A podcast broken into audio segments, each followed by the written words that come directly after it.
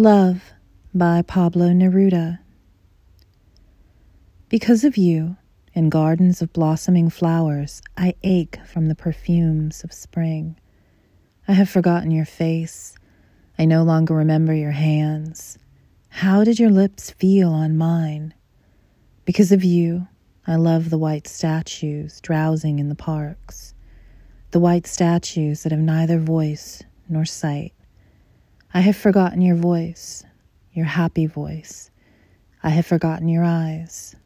Like a flower to its perfume, I am bound to my vague memory of you. I live with pain that is like a wound. If you touch me, you will make to me an irreparable harm. Your caresses enfold me like climbing vines on melancholy walls.